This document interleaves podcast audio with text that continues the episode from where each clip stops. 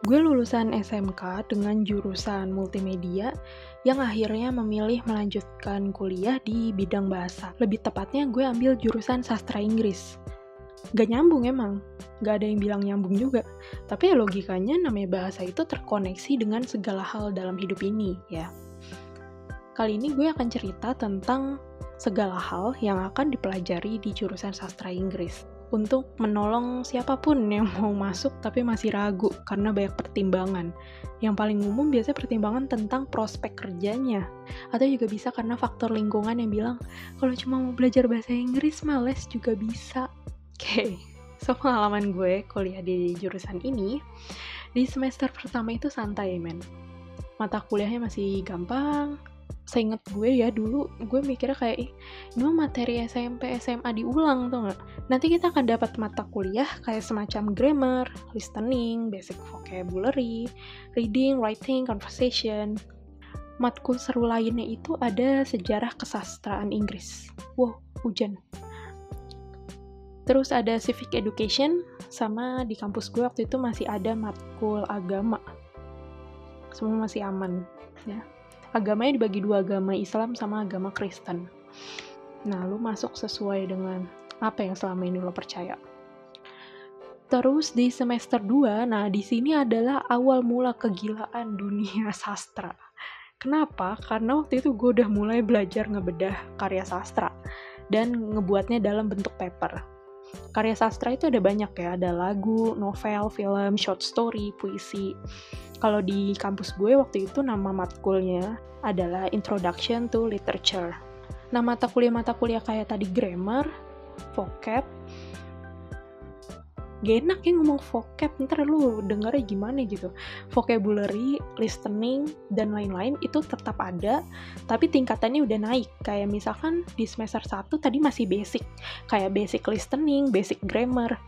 Nah, di semester 2 itu udah naik tingkat 2 uh, intermediate kayak intermediate grammar. Nah, di semester ini juga udah mulai belajar linguistik. Ini adalah mata kuliah yang paling gue nggak suka karena sangat-sangat rumit, terbukti dari nilai linguistik gue yang biasa aja.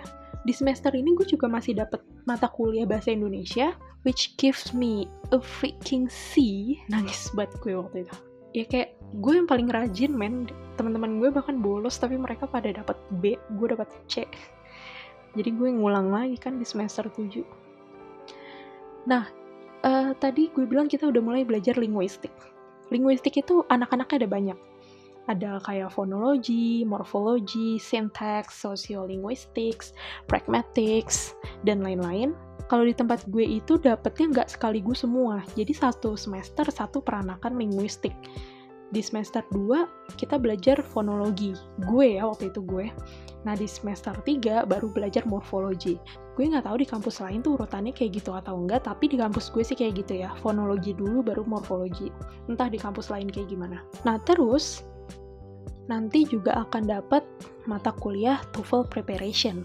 Karena kalau di kampus gue syarat sidang skripsi itu harus tes TOEFL dengan skor minimal 500. Jadi kita dipersiapkan untuk mengenal soal-soal TOEFL dari semester 3 ya. Apa 4? Gue lupa. Terus juga ada mata kuliah drama.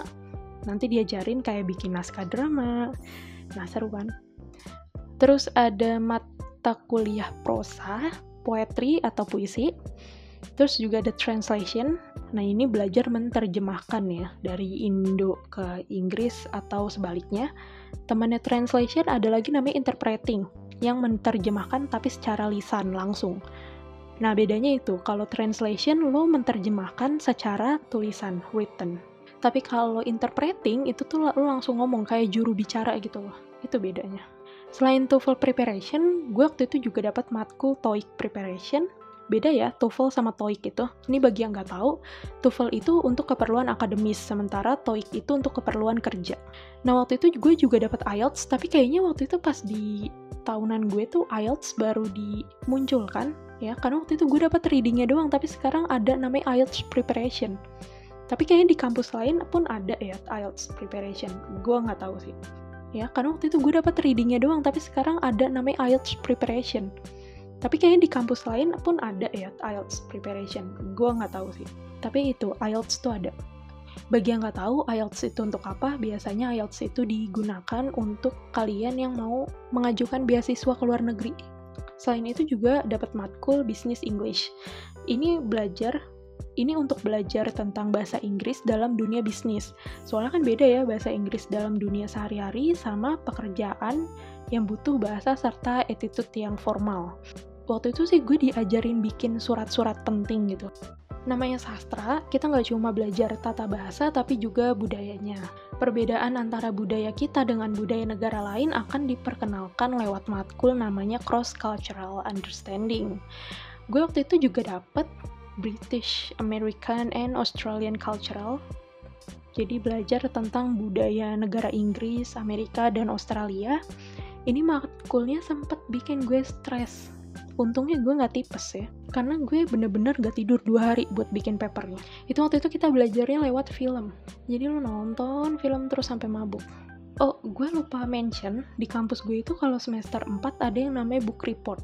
Jadi kita nggak bedah novel, dan nanti kita presentasiin di depan dua dosen penguji yang udah ditentukan.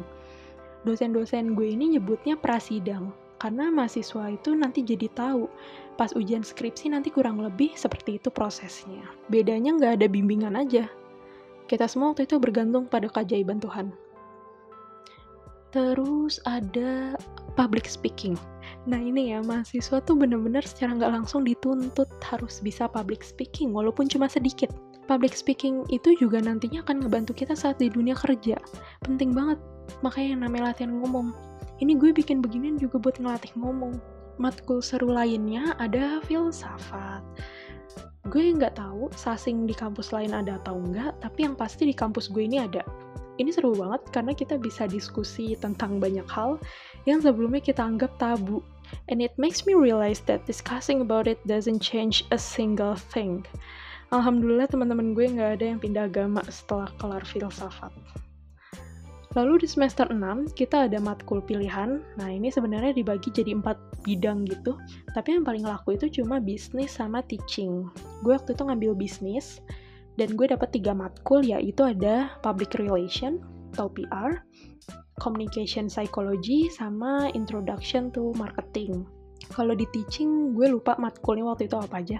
Oke, pada akhirnya kita sampai di semester 7, di mana letak matkul metodologi penelitian berada, lalu skripsi. Serunya kuliah sastra, skripsi lo itu bisa ngebedah apa pun. Lagu favorit lo, film favorit lo, puisi favorit lo, novel favorit lo. Pokoknya bener-bener lo suka deh. Kalau yang bener-bener suka, pasti akan enjoy ngelakuinnya walaupun berat. Jadi kalau sekarang ditanya, kuliah sastra Inggris prospek kerjanya apa? Well, setelah lo nerima mata kuliah-mata kuliah yang gue sebutin tadi, jawabannya banyak. Lo bisa jadi translator, interpreter, PR staff, guru, penulis naskah atau novel, diplomat, tour guide, jurnalis, editor, staff hotel, reporter, banyak guys, banyak banget. Oke, dan beruntungnya di tempat gue itu menyediakan tadi mata kuliah pilihan kayak bisnis, teaching gitu, jadi kita bisa tahu nih kita mau ke mana Tadi kan dari mata kuliah PR secara nggak langsung gue belajar tentang public relation, tentang komunikasi. Terus kayak communication psychology, gue belajar hal-hal tentang psikologi komunikasi.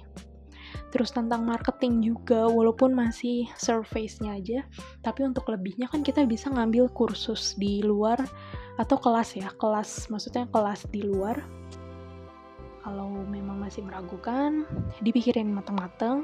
Pesan gue adalah jangan sampai kalian salah jurusan karena akan berat. Berat banget. Ya walaupun bisa, pasti bisa. Kalau misalkan memang kalian gak, didu gak didukung untuk ngambil jurusan ini, jurusan yang sama dengan gue karena alasan prospek kerjanya kalian bisa menjelaskan secara pelan-pelan ke mereka tentang apa yang barusan aja lo dengerin dari ocehan gue sebelumnya.